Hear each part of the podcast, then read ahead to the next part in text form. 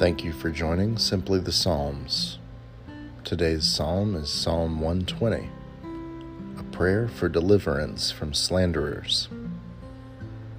In my distress, I cry to the Lord, that he may answer me.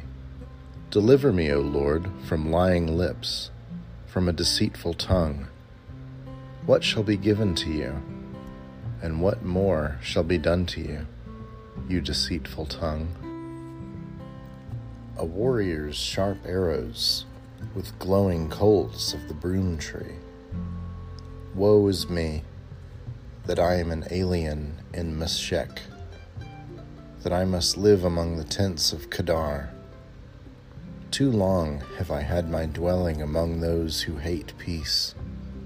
I am for peace, but when I speak, they are for war. This has been a reading of Psalm 120. Thanks be to God.